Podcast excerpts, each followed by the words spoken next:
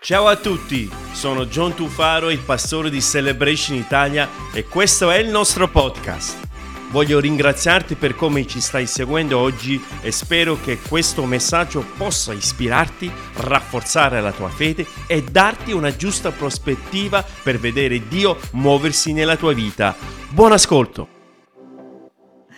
Questa sera voglio condividere con voi la storia di Tabita. Forse tanti di voi non, non la conoscete. Eh, è una storia interessante perché parla di una donna. Eh, poco è parlata nella Bibbia della donna e del suo ruolo. E in questa sera, con questa storia, vuole essere un incoraggiamento per la Chiesa e per ognuno di noi nella nostra vita. Prima di leggere il testo principale, volevo condividere con voi, molte volte noi ci troviamo, delle, tante volte, non spesso, delle persone chiedono sia a me che a John, qual è il mio posto? Qual è il mio ruolo? Qual è il mio proposito? Mi sembra che non sto facendo nulla, mi sembra che non sto crescendo, mi sembra di non andare avanti. E le persone molte volte si sentono frustrate perché si sentono a un punto morto e pensano di non andare avanti. E quindi si fanno queste domande e ce le rivolgono anche a noi. Volevo condividere con voi un verso che si trova in primo Giovanni capitolo cinque, verso dodici, che dice: «Chi ha il figlio ha la vita». Chi non ha il figlio di Dio non ha la vita.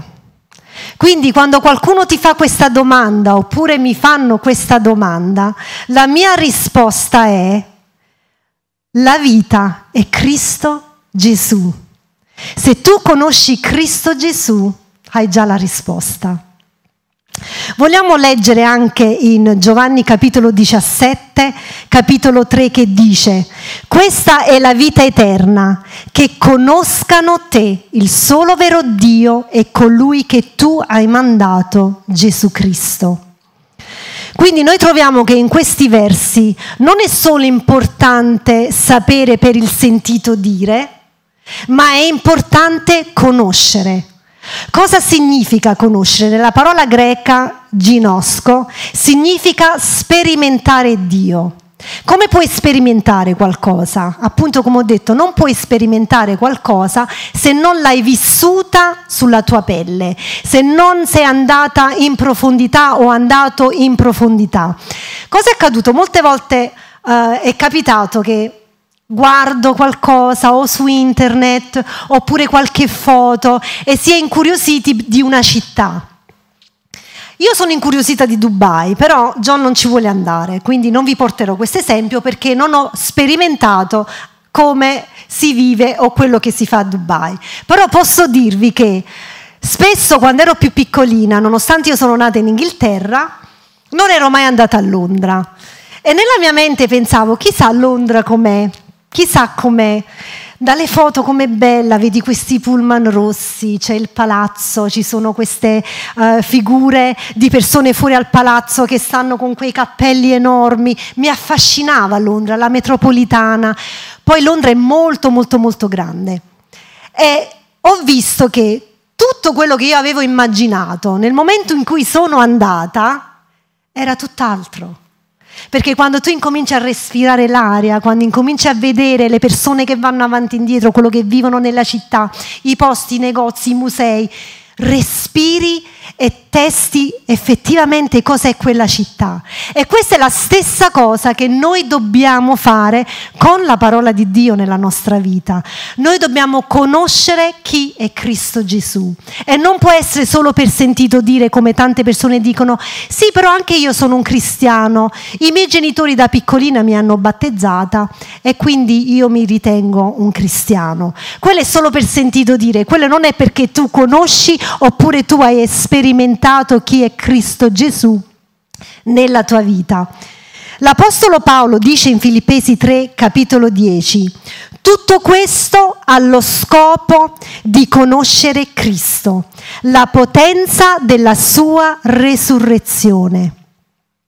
Quindi l'apostolo Paolo, che aveva una grande conoscenza, perché abbiamo visto che lui ha scritto tre terzi della parola di Dio, quindi era una persona ben afferrata, no? Eppure in questi versi dice: tutto è allo scopo di conoscere Cristo, la potenza della sua resurrezione. Quindi nel momento in cui noi conosciamo Cristo, capiamo anche la potenza della sua resurrezione. Aggrappandoci alla speranza di conoscere Dio, dobbiamo cercare prima il suo regno e tutto il resto avrà un significato diverso nella tua vita. Il significato della vita non è per quello che tu sei, ma le persone ricorderanno quello che tu hai fatto. Quindi il significato della vita deriva dagli effetti duraturi della tua vita. Adesso vi voglio mostrare il testo principale, che è la storia di Tabita in questa sera, dove noi possiamo prendere esempio e possiamo essere incoraggiati come Chiesa, come noi possiamo avere un ruolo, ma non di compito, sai, perché io devo dire che sono, no, quello che io posso sperimentare, quello che io posso mettere a disposizione di quello che io ho. Il testo che noi vogliamo leggere in questa sera è in Atti capitolo nove, dal verso trentasei. Nella città di Giaffa c'era una discepola di nome Tabita, che significava gazzella, che non si risparmiava nelle buone opere, specialmente verso i poveri. Proprio in quel periodo Tabita si ammalò e morì. I suoi amici la prepararono per il funerale. Dopo averla lavata, la composero in una stanza del piano di sopra. Siccome Giaffa era poco lontano da Lidda, quando i credenti di Giaffa vennero a sapere che Pietro era a Lidda, mandarono due uomini a chiedergli subito di andare da loro. Pietro li seguì e non appena arrivò lo portarono di sopra dove giaceva Tabita. La camera era piena di vedove, che piangendo mostrarono a Pietro i mantelli e gli altri indumenti che Tabita aveva fatto quando era ancora con loro. Allora Pietro fece uscire tutti dalla stanza, poi si inginocchiò e pregò. Rivolgendosi al corpo esanime disse: «Alzati, Tabita». A queste parole la donna aprì gli occhi e quando vide Pietro si sedette. L'apostolo le diede la mano e l'aiutò ad alzarsi. Poi chiamò gli altri credenti e le vedove, a cui la presentò viva e vegeta. La notizia della risurrezione di Tabita si sparse velocemente per tutta Giaffa e molti credettero nel Signore. Che bel racconto, che bel racconto, come vedere questa donna attraverso la sua morte e la sua resurrezione, come ha creato anche un impatto sulla città dove lei si trovava. In questa storia di Tabita io penso che possiamo rivederci un po' tutti, sia io che te possiamo essere delle Tabite, e lo possiamo avendo tutti quanti un proposito nella gloria di Dio. La Chiesa non è costituita sui doni e sui talenti di pochi, ma sui sacrifici di molti. Questo cosa significa? Che la Chiesa non va avanti semplicemente per le persone che noi vediamo qui sul palco. Dobbiamo togliere dalla nostra mente che la Chiesa è formata solo dalle persone che sono qui sul palco.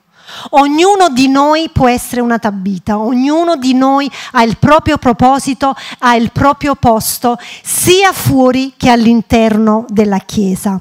Le persone, i membri sono catalizzatori della Chiesa, e più volte vediamo nel Nuovo Testamento in Atti che le persone erano impegnate all'interno della comunità per aiutare gli altri, nella cura dei poveri, delle vedove, e i più facoltosi aiutavano ed erano influenti e contribuivano. Quindi ognuno aveva il suo ruolo e il suo posto, ma nessuno era meno dell'altro. Molte volte pensiamo che quelli che sono dietro alle quinte sono insignificanti, Oppure quelle che non sono visibili, non hanno un grande significato per Dio. Io penso che noi più volte abbiamo detto che la comunità non è solo il pastore, ma tutto quello che gli altri attorno aiutano, contribuiscono per favorire le persone a venire a Cristo. E questo esempio mi portava a quando noi vediamo il medico in sala, opera- in sala operatoria, no? Siamo propensi dopo l'intervento di voler parlare solo con il dottore, perché ci appoggiamo alla figura del medico che ha fatto l'intervento.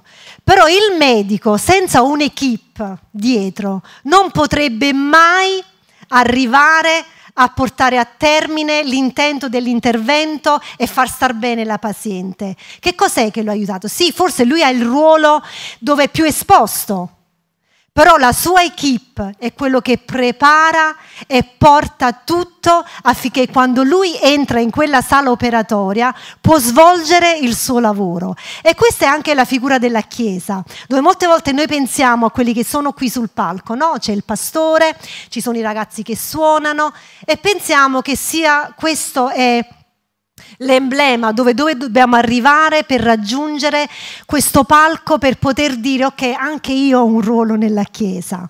Però non è così. Ogni persona ha il suo posto e se tu non sei messo alla luce non pensare mai che sei insignificante. Ci sono persone che sono sopra con i bambini, noi non li vediamo mai, però mettono insieme nei vostri figli. E se non ci fossero quelle persone a mettere il seme nei vostri figli, non solo non avrebbero il seme depositato nella loro vita, ma voi non potreste ascoltare tranquillamente la parola di Dio qua, perché avreste i vostri bambini, mamma, e quando ce ne andiamo? Mamma, io non voglio andare in chiesa, mamma, mamma, mamma. Ma ci sono persone che dietro alle quinte si dispongono domenica dopo domenica per guardare i bambini. La Bibbia ci dice che noi non dobbiamo risparmiarci mai con le buone opere. Tabita questo faceva. Il suo nome significava gazzella, grazia. Lei non era né Pietro né Paolo, lei non era visibile. Eppure in questo racconto, quello che abbiamo appena letto, abbiamo visto che grande impatto lei ha avuto sulla sua città. Il testo ci mostra che lei non si risparmiava con le opere. Lei si dedicava per i poveri e la sua vita era la testimonianza del Vangelo, perché lei aveva uno spirito generoso. Nel testo noi vediamo che quando è arrivato Pietro, nella stanza dove lei stava, in questa stanza superiore, c'erano queste vedove che piangevano. che piangevano e quando è arrivato Pietro gli hanno mostrato quello che lei aveva fatto per loro. In questo testo non ce lo dice specificamente, però degli studiosi suppongono che questa donna forse lei era una vedova, perché in questo racconto non ci dice che in quella stanza avesse dei familiari. Aveva semplicemente queste vedove che erano lì con lei, che piangevano, la vestivano e la stavano preparando per il funerale. Un'altra cosa che ci fa notare in questo testo è anche che lei stava in questa stanza superiore. In quei tempi, chi aveva una casa con una stanza superiore, quindi una stanza in più, era considerata anche una persona facoltosa. Quindi questa donna forse era una vedova, forse era facoltosa, però nonostante ciò lei aveva una missione. Qual era la sua missione? Lei che cosa sapeva fare? Lei sapeva cucire e lei aveva deciso che la sua missione era dare una dignità a quelle vedove che sicuramente in quei tempi non c'erano assistenze sociali oppure eh, dei posti dove potevano essere aiutate. E quindi lei si era prodigata nella sua semplicità di dare un aiuto, una dignità a queste donne. Infatti queste vedove parlavano di lei. Lei era morta e queste vedove parlavano di lei e volevano mostrare a Pietro: guarda, Guarda questa donna Tabita che cosa ha fatto per noi. Lei era morta e quello che lei aveva fatto, la sua missione, parlava di lei, parlava del suo lascito. Un giorno, cosa diranno le persone di noi? Quale sarà il nostro lascito? Ognuno di noi può lasciare qualcosa. Piccola o grande che sia, ognuno di noi può dare un lascito. E io vi voglio mostrare con alcuni punti quello che ci può insegnare la storia di Tabita. Il primo, primo punto è: tutti hanno un ruolo da svolgere. Lei fu la prima donna menzionata nel Nuovo Testamento. Come sappiamo, le donne erano menzionate poco. E gli Atti degli Apostoli si presume che l'abbia scritto Luca. Luca era molto descrittivo, questo sì, però troviamo poche volte che lui ha nominato per nome delle persone, e l'aveva fatto con questa donna. E non solo c'è il suo nome, ma ci dice che lei era una discepola. Troviamo pochissimo nella Bibbia. Troviamo i discepoli, ma discepola non lo troviamo. Quindi lei aveva avuto un ruolo importante come donna in questo Nuovo Testamento, in questa descrizione. E io penso che ci può insegnare tanto. Non importa quello che è il tuo background, non importa quella che è la tua storia, non importa quello che è il tuo passato, tutti possiamo scrivere la storia del futuro. Ognuno di noi può riempire la storia della Chiesa, basta volerlo. Secondo punto: chi sei è il tuo punto di partenza. Come abbiamo appena detto nella descrizione, ci dice che Tabita era una discepola. Nel testo questo significa, ci specifica che lei aveva una precisa identità. Lei sapeva che non era un semplice credente, ma era una discepola. Quindi lei metteva in pratica la sua identità in Cristo Gesù e non aveva il timore di dimostrare agli altri il suo valore. Terzo punto: viveva con una mentalità missionaria. Ragazzi, noi dobbiamo uscire fuori dagli schemi. Se noi vogliamo veramente servire Dio e vogliamo dire che abbiamo capito che Cristo è la vita, dobbiamo metterci bene in testa che la vita missionaria non è solo chi è chiamato al ministero per viaggiare, per uscire fuori, ma tu puoi rendere missione anche il tuo lavoro. Ovunque tu sei, puoi rendere missione il tuo lavoro, la tua giornata, il tuo circondato, proprio come ha fatto Tabita. Sì, lei non era conosciuta come Paolo. Lei non viaggiava, sicuramente non era conosciuta nelle nazioni. Però quello che lei aveva fatto aveva influenzato la sua città. Con il suo piccolo, con quello che lei sapeva fare, semplicemente mettendosi a disposizione con le armi che lei aveva, ha dato testimonianza, ha lasciato un segno in quella città. Se leggiamo in Ecclesiaste nove dieci ci dice: tutto quello che la tua mano trova da fare, fallo con tutte le tue forze. Ripeto, tutto, tutto quello che la tua mano trova da fare, fallo con tutte le tue forze. Questo significa che in ogni momento della tua giornata tu ti troverai a fare tante cose. E che cosa ne fai del tuo tempo? Che cosa ne fai del tuo lavoro? Ti dedichi? Prendi opportunità per portare la parola e per essere una luce? Lo fai in un modo volenteroso, in un modo dignitoso, in un modo per dire: Signore, tutto quello che io mi trovo a fare lo voglio fare bene, anche se poco, ma lo voglio fare bene, voglio metterci tutto il mio impegno. Questa stasera è un, incar- un incoraggiamento, già l'ho detto. Noi vogliamo essere incoraggiati in Cristo che ognuno di noi può fare qualcosa, che cosa sai fare? Sei una segretaria, sei un parrucchiere, sei un estetista, sei uno studente che va a scuola, lavori per strada, con quante persone ti interfacci, tu puoi portare vita agli altri. Nel tuo piccolo tu puoi essere un missionario. Nella tua vita privata, se tu hai capito la tua identità e sei fondato in Cristo.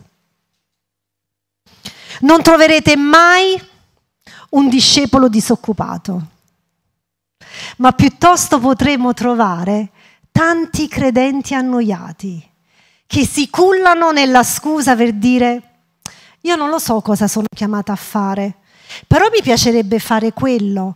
Però forse devo aspettare un attimo, non lo so, forse non è la stagione giusta.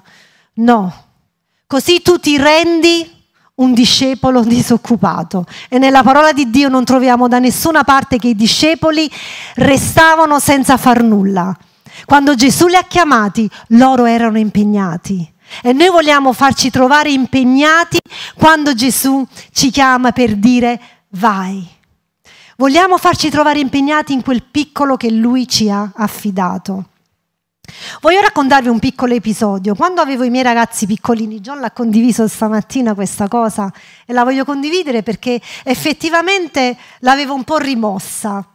Allora, i miei ragazzi quando erano piccolini andavano a questa scuola privata e c'era questo autista che amava il, un gruppo spagnolo. E metteva tutti questi brani cristiani in lingua spagnola e i bambini dopo un po' se la imparavano, no? Tornavano a casa e sentivo che Matteo mi cantava in spagnolo. Ma cioè, Matteo, ma dove, ma dove l'hai sentito questo brano?